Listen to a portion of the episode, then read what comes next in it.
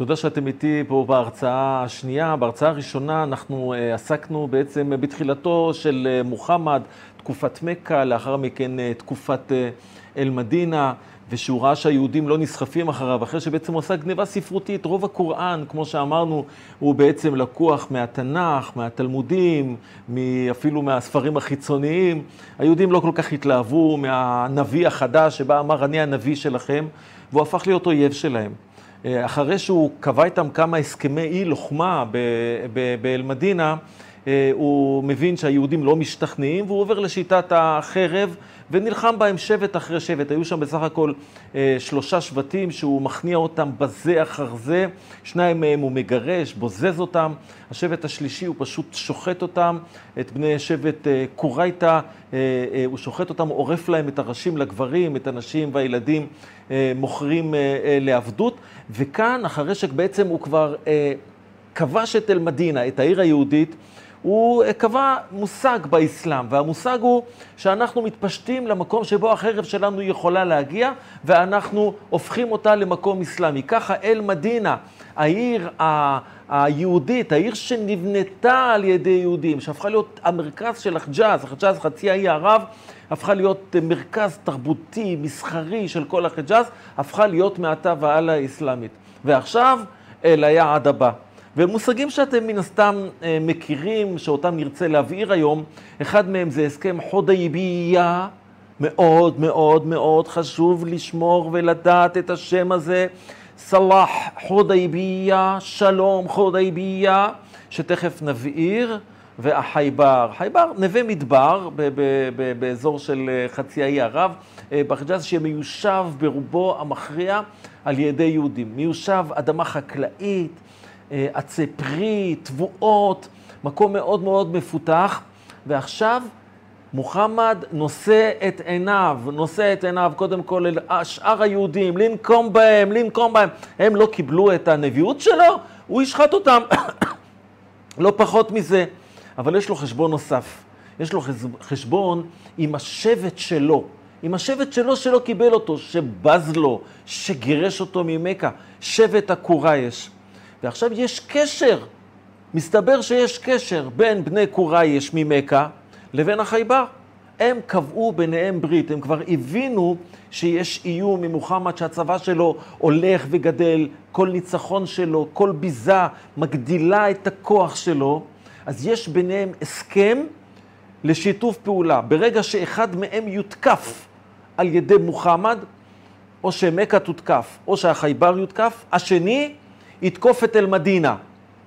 מוחמד ידע את ההסכם הזה, וזה החליש אותו. הוא לא היה יכול להילחם בו זמנית נגד, גם נגד היהודים בחייבר, גם נגד בני קורייש, ואז הוא עושה את אחד המהלכים המתוחכמים, ה...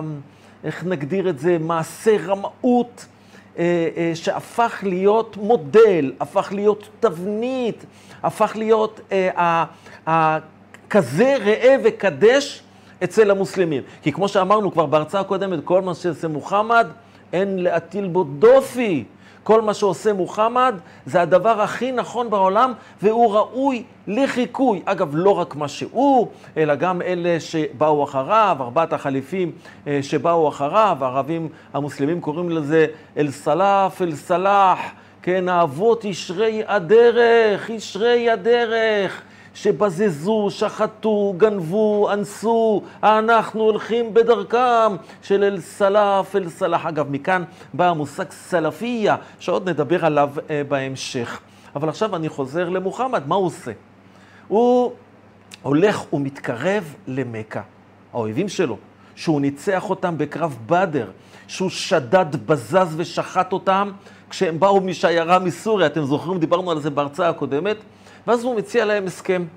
הוא מציע להם הסכם שלום, מה שאמרנו, סלאח חודייביה, שלום חודייביה, על שם המקום שזה נעשה, זה מקום שסמוך מאוד מאוד למכה. עכשיו, אנשי בני קורייש אמרו, אנחנו עכשיו נראה לו מה זה, אם הוא מבקש מאיתנו הסכם שלום.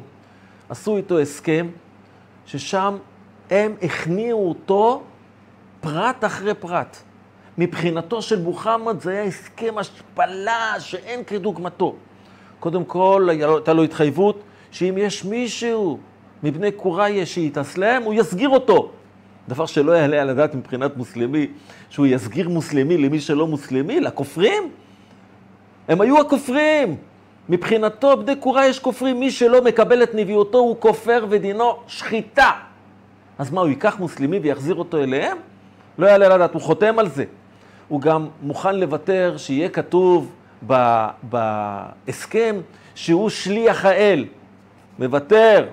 אפילו ברכה שהמוסלמים נוהגים להתחיל איתה כל דבר, בסמללה, בשם אללה הרחמן והרחום, גם על זה הוא מוותר. והחשוב מכל מבחינתם של בני קורייש, שהוא לא יתקיף אותם במשך עשר שנים. וואי וואי, איזה השפלה, השפלה נוראית למוחמד, נכון? אבל פה, רבותיי, הסתתר סעיף אחד קטן ומשמעותי. והסעיף הזה אמר שלבני קורייש אין רשות להתערב במלחמות בהם מוחמד עושה. הווה אומר, ההסכם של בני קורייש עם החייבר התבטל. אותו הסכם שהגן גם על בני קורייש וגם על החייבר מפני חרב האסלאם, ההסכם הזה בוטל על ידי סלאח חודייביה, שעל פניו נראה כסוג של השפלה. אתם יודעים, לימים ההסכם הזה הפך להיות מודל, כמו שאמרתי קודם. אה, אחד מחכמי האסלאם מהמאה ה-11, השם שלו אל-סרחסי, אה, הוא כותב, הוא אומר שבעצם את הדברים שלו הוא, אה, הוא מבסס על חכם מהמאה השמינית, ממש ממש סמוך לאירועים, כתבי אל-שיבני, והוא אומר שההסכם הזה הוא בעצם היתר הלכתי למנהיגים מוסלמים לחתום הסכמים שאין שום כוונה לקיים אותם, כי זה מועיל לאסלאם. זאת אומרת, אם אני עושה משהו שהוא מועיל לאסלאם, מותר לי לשקר, מותר לי לרמות, מותר לי להפר הסכם. אני אקריא לכם מה הוא כותב. הנביא כרת הסכם אי לוחמה עם תושבי מכה, כדי שיהיה בטוח מרע מאגפם. זאת אומרת, מהאגף, שלא יתקפו אותו מהאגף, כשהוא בא על בני החייבר, כאשר יפנה לתקוף את חייבר. אומר אל סרחסי, אנו למדים איפה? שאין כל פסול בהסכמה לתנאי כזה, אם יש תועלת עבור המוסלמים. אתם יודעים, תופעה דומה, אני תמיד צריך לראות את האקטואליה של הדברים. אצלנו באסלאם, אנחנו, יש לנו איזה מין נטייה כזאת במערב, במערביות, לזלזל בהם, אבל צריך מאוד מאוד להיזהר בזה. מאוד מאוד מאוד להיזהר, לזלזל באויב נחוש, שדרכי הפעולה שלו גם כן מאוד מאוד ברורות. אתם יודעים, אחרי פיגועי אל-קאעידה, נפילת התאומים בארצות הברית, אה, בגראונד זירו, אה, הברית ככה פתאום התעוררה, למרות שהיה לה את כל הסימנים, ועוד נדבר על זה בהמשך, על האווילות של המערב, אה, נדבר על זה באחת ההרצאות, אבל הם החליטו שהם הולכים לחסל את אל-קאעידה במאורות שלו, ובין היתר הם הגיעו לפקיסטן, והם עושים שם הסכם עם הגנרל מושרף, מי שהיה בעצם השליט של אה, פקיסטן באותם ימים. ההסכם הזה של ארצות הברית עם המנהיג הפקיסטני יצר מין תסיסה אצל הפקיסטנים המוסלמים. איך אתה עושה הסכם עם הכופרים האמריקאים? האמריקאים מבחינתם הם השטן בהתגלמותו מבחינת המוסלמים. השטן! כמעט כמו היהודים. אז איך אתה עושה איתם הסכם? אז אני אקריא לכם דברים שהוא עונה להם, מושרף, לבני עמו, הוא אומר להם ככה, הוא מביא את המודל הזה. כשהנביא, מוחמד, ראה שאויביו התלכדו, הוא החליט לעשות הסכם עם הכופרים ממכה, נגדם הוא נלחם. הכופרים אמרו, יש למחוק את המילה הנביא. הוא הסכים למוחקה, כן, אין שליח האל. עומר שאל, עומר, הוא הכוונה עומר אבן חטיב, החליף השני, שהחליף את, אה, אה, אה, את מוחמד אחריו, למה אינך מוכן לחתום על כך? תשובת הנביא הייתה, אתה מדבר עכשיו מתוך רגש, אך דרישת החוכמה היא שנחתום כרגע, ושימו לב למילים הבאות, וזה יהיה לתועלת האסלאם, ובבוא העת תיווכח ביתרון שבדבר. ושישה חודשים היה הקרב בין המוסלמים והיהודים, וכמובן בחסדי אללה המוסלמים ניצחו בקרב. זה התאפשר הודות להסכם עם כופרי מכה. היה זה הסכם אי לוחמה שהמוסלמים ניצחו, ולאחר מכן כמובן מכה נכבשה. לכן אומר מושרף בפקיסטן, בהזדמנות זו יש לקחת החלטה אסטרטגית. בהמשך אני אביא את הדוגמאות היותר אקטואליות אלינו, עם אנואר סאדאת ועם ערפאת, עוד נדבר על זה אה, בהמשך. אבל עכשיו, אחרי הסכם חודייביה, נפתחה הדרך אל יהודי החייבר. אתם מכירים את הסיסמה הזאת שצועקים אותה המוני פורעים בלוד, בעכו, ביפו, בחיפה, באום אל-פחם, חייבר חייבר יא יעוד, צף מוחמד סייעוד. ומזכירים ליהודי החי... את יהודי החייבר. זוכרים את יהודי החייבר? מה נעשה להם? סף מוחמד, חרב מוחמד עוד תשוב. חרב מוחמד עוד תשוב. זאת הקריאה, אנחנו הולכים לעשות לכם את מה שעשה מוחמד לחייבר. ובואו נראה מה הוא עשה לחייבר. הוא מסתער עליהם פעם אחר פעם. יהודי החייבר שנבגדו על ידי בני קורייש נאלצו לעמוד לבדם מול מוחמד. מוחמד עוד לפני כן דואג לחסל שני מנהיגים יהודים. בדרכי רמייה כמובן, את אחד מהם אה, הוא מזמין, את יאסיר בן רזם, הוא מזמין אותו לאיזה מפגש, לעשות איתו כביכול איזה הסכם ושוחט אותו. יהודי אחר מהמנהיגים של שבט נדיר, אותו שבט שגורש מאל מדינה ועבר לחייבר, הוא אה, שולח אליו שליחים אליו הביתה, שכביכול מבקשים איזה סיוע, איזה אוכל, אירוח, נכנסים אליו הביתה ושוחטים אותו. הוא חשב שככה הוא יחליש אותם, אבל יהודי החייבר היו גיבורים. במשך שלוש מערכות הם מצליחים לעמוד בפני ההתקפה, בפני הצבא האדיר שכבר מחזיק מוחמד אחרי כל הניצחונות שלו, שהצבא שלו הולך וגדל. בפעם הרביעית הם מובסים. והגורל שלהם דומה מאוד מאוד לבני קורייתא. הגברים נשחטים כמעט כולם בזה אחר זה. אבל כאן, אצל החייבר, למוחמד היה אה, קשה לשחוט את כולם, לא בגלל שהיה לו קשה, אלא בגלל שהיה לו חבל. כי החייבר היה אזור פורה מאוד, שופע מאוד, ואם לא יהיה מי שיעבוד שם את האדמות, כל השלל הזה ירד לטמיון. ולכן כאן מתחיל המושג בני החסות, האל אל דימה, בני החסות. עד עכשיו היהודים היו נשחטים. עכשיו שמשתלם להחזיק אותם, אני קורא להם בני החסות. אתם תחת החסות המוסלמית. וזה צריך להיות מאוד מאוד, בכללים מאוד ברורים. עם השפלה, עם תשלום הג'יזיה, עוד נדבר על זה אה, בהרצאה הבאה, על המשמעות של בני החסות. חלק מהיהודים נשארים, וכמו שאמרנו, רובם, רובם נשחטים, נשחטים, הווה אומר עריפת ראשים, זה בעצם היה התחביב להרג ולרצח עד היום, אה, אה, לאסוננו הרב. אה, כאן מוחמד מממש איזה חלום. כשגורש שבט נדיר מאל-מדינה, כבר אז מוחמד שם את עינו על אחת מבנות שבט נדיר, בת של אחד ממנהיגי השבט, על ספיה. ועכשיו ספיה הזאת, שכבר הייתה נשואה, הייתה בסך הכל בת 17. הוא לוקח אותה, את ספיה, להראות לה איך הוא הרג את בעלה, את אח שלה ואת אבא שלה, את הגופות שלהם. הוא מעביר אותה ליד הגופות שלהם. ואז הוא מציע לה להתאסלם, ובעצם מכריח אותה להתאסלם, ולוקח אותה לא לאישה, אחת מעשרים נשותיו.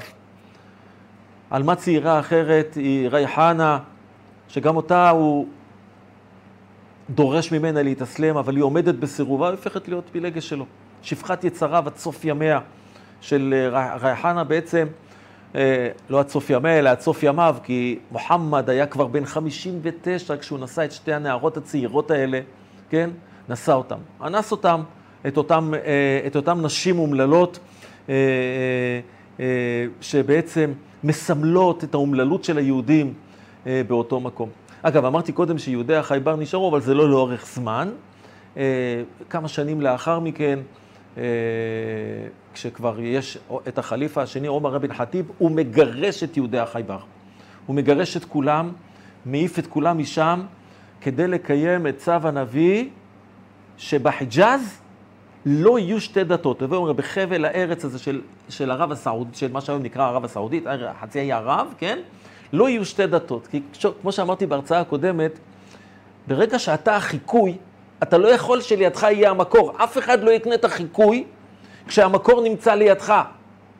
לכן הוא מגרש את יהודי החייבר לחלוטין ומקיים. אגב, עד היום יש אה, אה, חוק בסעודיה, שמישהו אה, יהודי או נוצרי, הוא לא יכול לשהות על אדמת סעודיה, כן?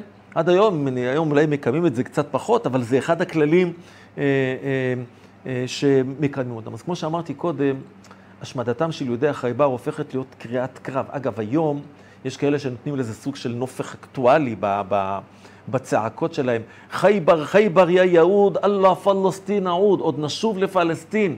זאת אומרת, מאותה קריאה, קריאת החרב, קריאת המלחמה, הכרזת מלחמה. מי שצועק את זה, הוא לא אומר, בואו, קחו אורז, קחו פרחים, קחו יונה עם ענה של זית. הוא אומר, קחו את החרב, החרב תבוא אליכם. זו המשמעות, זה לא איזה מין סוג של מסיבת יום הולדת, הקריאת הקרב הזאת, קריאת הרצח הזאת. טוב, בוא נחזור רגע, מה קרה עם בני קורייש? אז הוא השמיט כבר את החייבר, היהודים האויבים, אבל יש גם את הכופרים של בני קורייש. רגע, אבל יש הסכם. מה עושים עם ההסכם? אז מוצאים איזה אמתלה, מפירים את ההסכם. שנתיים בלבד. שנתיים בלבד עברו. עולה מוחמד עם עשרת אלפים חיילים על מכה, מחסל את הכופרים בני קורייש, והופך את מכה לעיר הקדושה, אה, העיר הקדושה לאסלאם, אה, וזה ראוי לדיבור בפני עצמו. אבל אני רוצה לסיים את, ה, את ההרצאה הזאת שלנו עם האקטואליה של הסכם חודייביה. אתם יודעים, בעבר הלא רחוק שלנו ישנם אה, שני הסכמי שלום מפורסמים מאוד שמדינת ישראל עשתה. אחת מהם, הסכם שלום הראשון בעצם, עם אה, אנואר אל-סאדאת, נשיא מצרים, והשני, כמובן, עם הארכי רוצח, יימח שמו אה, יאסר ערפאת וארגון אש"ף. שני אה, הסכמי שלום מאוד מאוד מפורסמים. אנואר סאדאת החליף את עבדול גמל, גמל עבדול נאצר, אנחנו נדבר עליו, הוא דמות מאוד מעניינת בתולדותיה, תולדות המלחמה שלנו באסלאם ובערבים ובפן ערביות, עוד נדבר על זה באחת ההרצאות. אבל ג'מאל עבדול נאצר היה אויב של האחים המוסלמים, ואויב של התפיסה האסלאמית הפונדמנטליסטית, הקיצונית, הדתית, השול... זאת שרוצה להשתלט על העולם. ורדף אותם, והכניע אותם, וסאדאת היה נחמד איתם, ושחרר את האחים המוסלמים מהכלא, והיה מתחיל כל אה, נאום שלו בסמולה, וקיצור, נתן להם המון המון תוקף וכוח. בסוף הם חיסלו אותו, וגם על זה ראוי לדבר. מי חיסל אותו? מתי חיסל אותו? אה, זה דבר שצריך ללמוד אותו, כי יש לו נפקא מינה, יש לו משמעות גם לנו אה, לסיפור הזה. אבל אנואר אל-סאדאת, ארבע שנים, או שלוש שנים, ארבע שנים אחרי שהוא התמנה לנשיא, עשה את הסכם השלום, אולי קצת יותר בעצם. עשה הסכם שלום ב-1977, אה, אה, זה אפילו חמש, שש שנים מאחרי שהוא נעשה נשיא, אה, הוא עושה הסכם שלום עם מדינת ישראל, עם היהודים, עם הציונים, עם מי שכבש את פלסטין, אתה עושה הסכם, הדבר הזה יכול ליצור לו שם רע. לכן הוא פנה לעולמה, לחכמים שנמצאים באוניברסיטת אלעזר. אלעזר, אל-אזהר, כן? זה המוסד האסלאמי העליון, המוסד ההשכלתי, זה נקרא אוניברסיטת אלעזר, אבל זה הרבה מעבר לאוניברסיטה. זה בעצם המוסד הדתי הגבוה ביותר בעולם המוסלמי כבר למעלה מאלף שנים, אפילו אלף ומאה שנים. גם על זה ראוי לדבר ונדבר. אבל הוא פונה אליהם ומבקש מהם היתר למה שהוא עשה. מה הם אומרים? הם אומרים, זה בסדר גמור. למה? כי זה מחייב כמו הסכם חוידייביה, ככה הם אומרים לו. הם דימו את זה להסכם חוידייביה. זאת אומרת, אני עושה הסכם, אני לא מתכוון לקיים אותו. אני אקבל את סיני, אני אקבל הכרה בזכות, ה... בזכות ההגדרה של העם הפלסטיני, אני אקבל, אני אקבל, אני אקבל, ואז אני אפר את ההסכם, אין שום בעיה, בדיוק כמו מוחמד. האחר שעשה את זה ואמר את זה בפיו, זה יאסר ערפאת. 1993, אוגוסט 1993, נחתם הסכם אוסלו. הסכם אוסלו, הכרה במדינת ישראל, אה, אה, אה, עזיבת דרך הטרור, כל מיני הסכמים שחתם עליהם ערפאת. כמה חודשים לאחר מכן, כשמונה, תשעה חודשים לאחר מכן, מגיע ערפאת לקהל ביתי ביוהנסבורג, בדרום אפריקה. ושם הוא אה, אומר להם, מספר להם את הסכם חודייביה, אומר להם בשנת 628 היה הסכם בין הנביא מוחמד לשבש קורייש. הסכם שהופר ברגע שמוחמד התחזק. הוא גם הצהיר שנותר נאמן, מי מצהיר? אה, אה, אה, ערפאת הוא מצהיר, אני נאמן למדינת שחרור פלסטין כולה, אבל בשלבים, אין לי שום כוונה לעשות שתי מדינות. הוא מבטיח לאנשים שלו, הג'יהאד יימשך. אתם יודעים, היו לערפאת שתי הבטחות, את מה שהוא חתם ואת מה שהוא אמר שהוא מחויב ביוהנסבורג. מה שהוא מחויב ביוהנסבורג יהיה מילה במילה. מעולם, מעולם לא נמחק מהאמנה הפלסטינית הקריאה להשמדת ישראל. מעולם, הוא הבטיח, הוא חתם על זה, אבל הוא לא מחק את זה מעולם. בנאמנות שלו להשמדת ישראל הוא נשאר עד הסוף. כל השאר, בדיוק כמו הסכם חודייביה. אז בהרצאה שלנו למדנו שני מושגים. מה המשמעות של הסכם באסלאם? עשינו הסכם שלום, היינו על המדשאות של הבית הלבן. כן, אבל זה רק דחה את החרב שתישלף אל הצוואר. ולכן צריך לדעת עם מי יש לנו עסק ומה המשמעות של הסכמים אצלם. או כמו שאמרנו קודם, מה שיביא תועלת לאסלאם, מותר לשקר. זה הם אומרים, זה לא אני אמרתי.